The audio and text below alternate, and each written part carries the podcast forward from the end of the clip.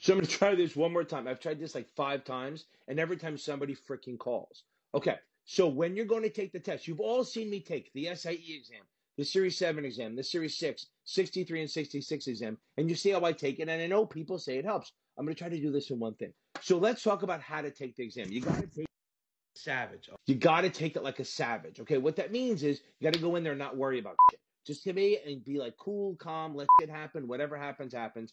And remember something the test is written to make you feel like you're failing. I can't say that enough.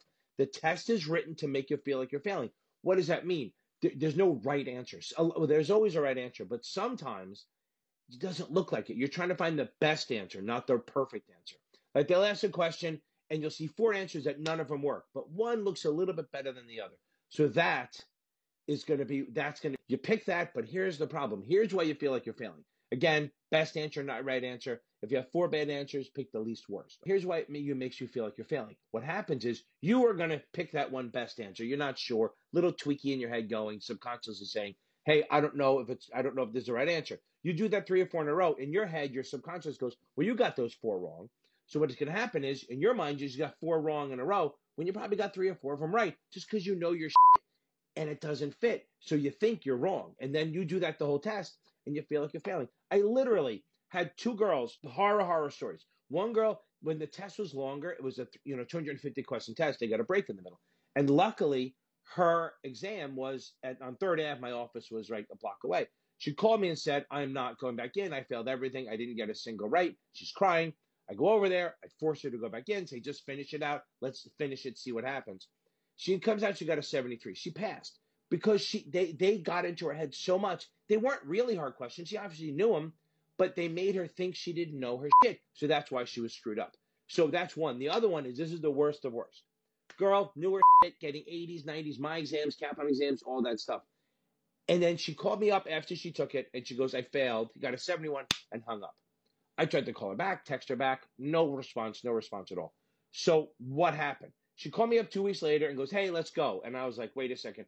We cannot just do that. After you hung up on me and taught, made it, me feel horrible that I caused it, she goes, No, it's not your fault. I go, Why? She said, I know that you told me I'm going to feel like I'm failing the whole time. But I didn't believe you. I thought you're an idiot. You're wrong. So the whole test, I think I'm failing. And I go, Ken's an idiot. I'm failing. I don't know my shit. He's the worst ever. So about question 110, and my family feels that way. So about question 105, 110, she goes, screw it, I'm out of here. She just hit B to finish the whole way through, to, mailed it in. Remember what her score was? She got a 71. So she actually was probably in the mid 80s when she thought she she was getting killed. So don't give up. Like you look, if you go in there and she ended up killing it the next time, she said it was easy exam ever because she studied harder and she did it and she knew her shit. She just and then she trusted me that you're not going to feel good the whole time. So let's move on. So now let's talk about what you do if you get it right. Okay, so let's say I do it, I can get it right. Here's how I look at the question. You got to read everything, every freaking word. Read the entire question, read all four choices. The entire question, all four choices. I even tell some people if you can't do that, read the four choices first, then read the answer because you don't want to get it stuck in the old, oh, I answer, I look at the question, you're doing the math in your head, and it's not a math question. You know how often that happens with options and stuff? They're asking you all this stuff, throwing you numbers, and it's not a math question. You just wasted all the time. You could have been on to the next one. Because remember, you get a minute and a half. So read everything. Make sure you read every word. And also, if you see an answer, if any part of the answer is wrong, the entire answer is wrong. Let me explain. Let me explain.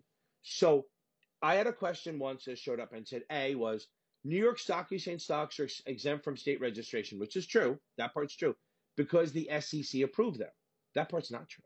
Okay.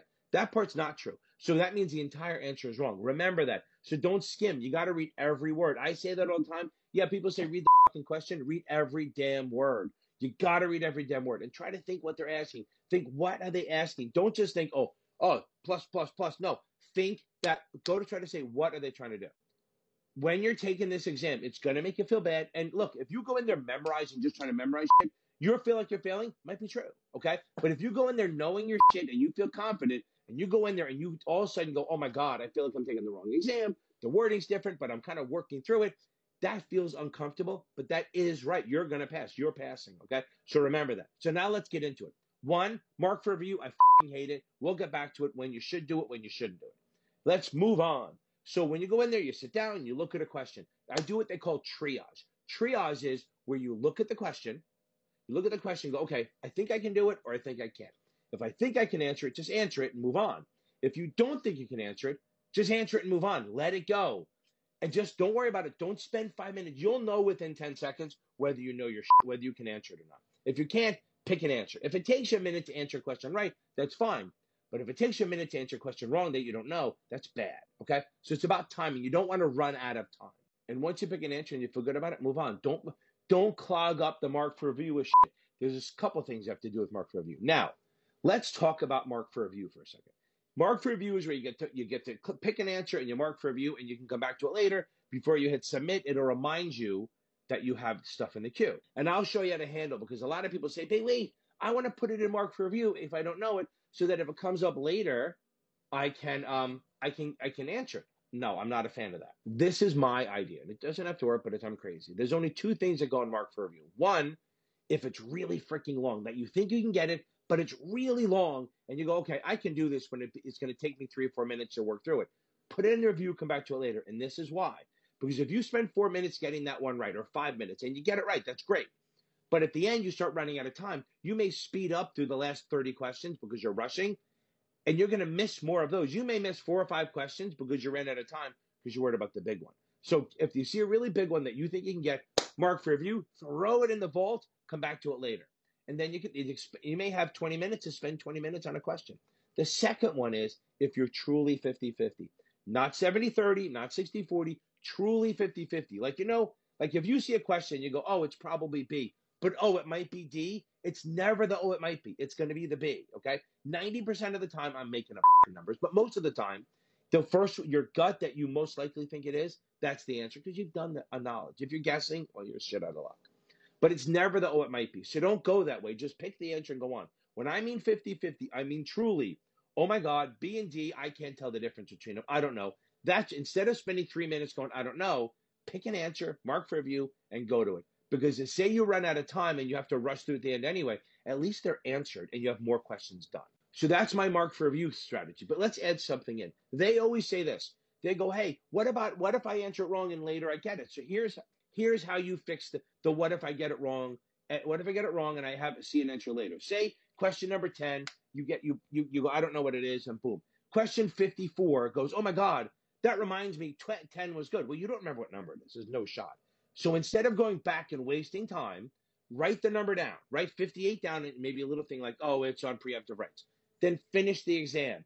Then you can go back and search for 58 that you wrote down and work your way back because it's never as close as you think it is. You're going to think it's like 10 behind you. It's probably 30 questions back.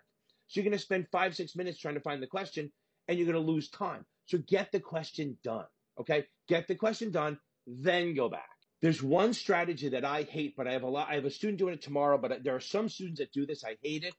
But if you're anxious about what's coming up, it's actually, I guess it's okay. What they do is they see the questions, they answer them gut feeling all the way through to get through it in like an hour. Just go through all the questions, maybe an hour and 20 minutes, and just get through it so they see everything. Okay. Now they know what the test is. Then they go back and rechange everything. I hate that, but I have at least two students that it worked for because they were anxious. Okay. That was the problem they were really anxious about it. And that helped them relieve the anxiety because what happened is they, they, they saw everything. There was no unknown and they did it. Again, I'm not a fan of that, but it does work. So let's make sure we got this down. You look at the, you read the question, everything, the answer and all four choices, or do the four choices and the answers. Then you pick an answer and you move on. If you don't know it, pick an answer, move on. Don't worry about it. Mark review should not be that big. Everyone says, how many questions should I do a mark review? I don't. I don't do that many. Okay. Maybe there's five or six, whatever it is. But if you have if you put all your wrong answers in the mark for review, you're going to clog that up and not get to the ones you actually have a chance on. Look, I'm just saying, you got this. Take your time. Oh, before you hit submit, I, this is the big one. Before you hit submit, thank God you didn't go. Before you hit submit, before you hit submit, I'm going to say that 3,000 times. You go back and check the first five to 10 questions.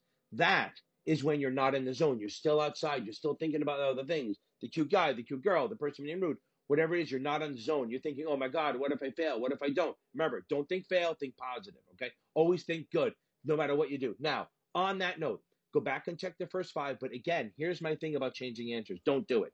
Unless unless you go, oh my God, you read that and go, what what was I thinking? The bar is set as, oh my God, I'm an idiot.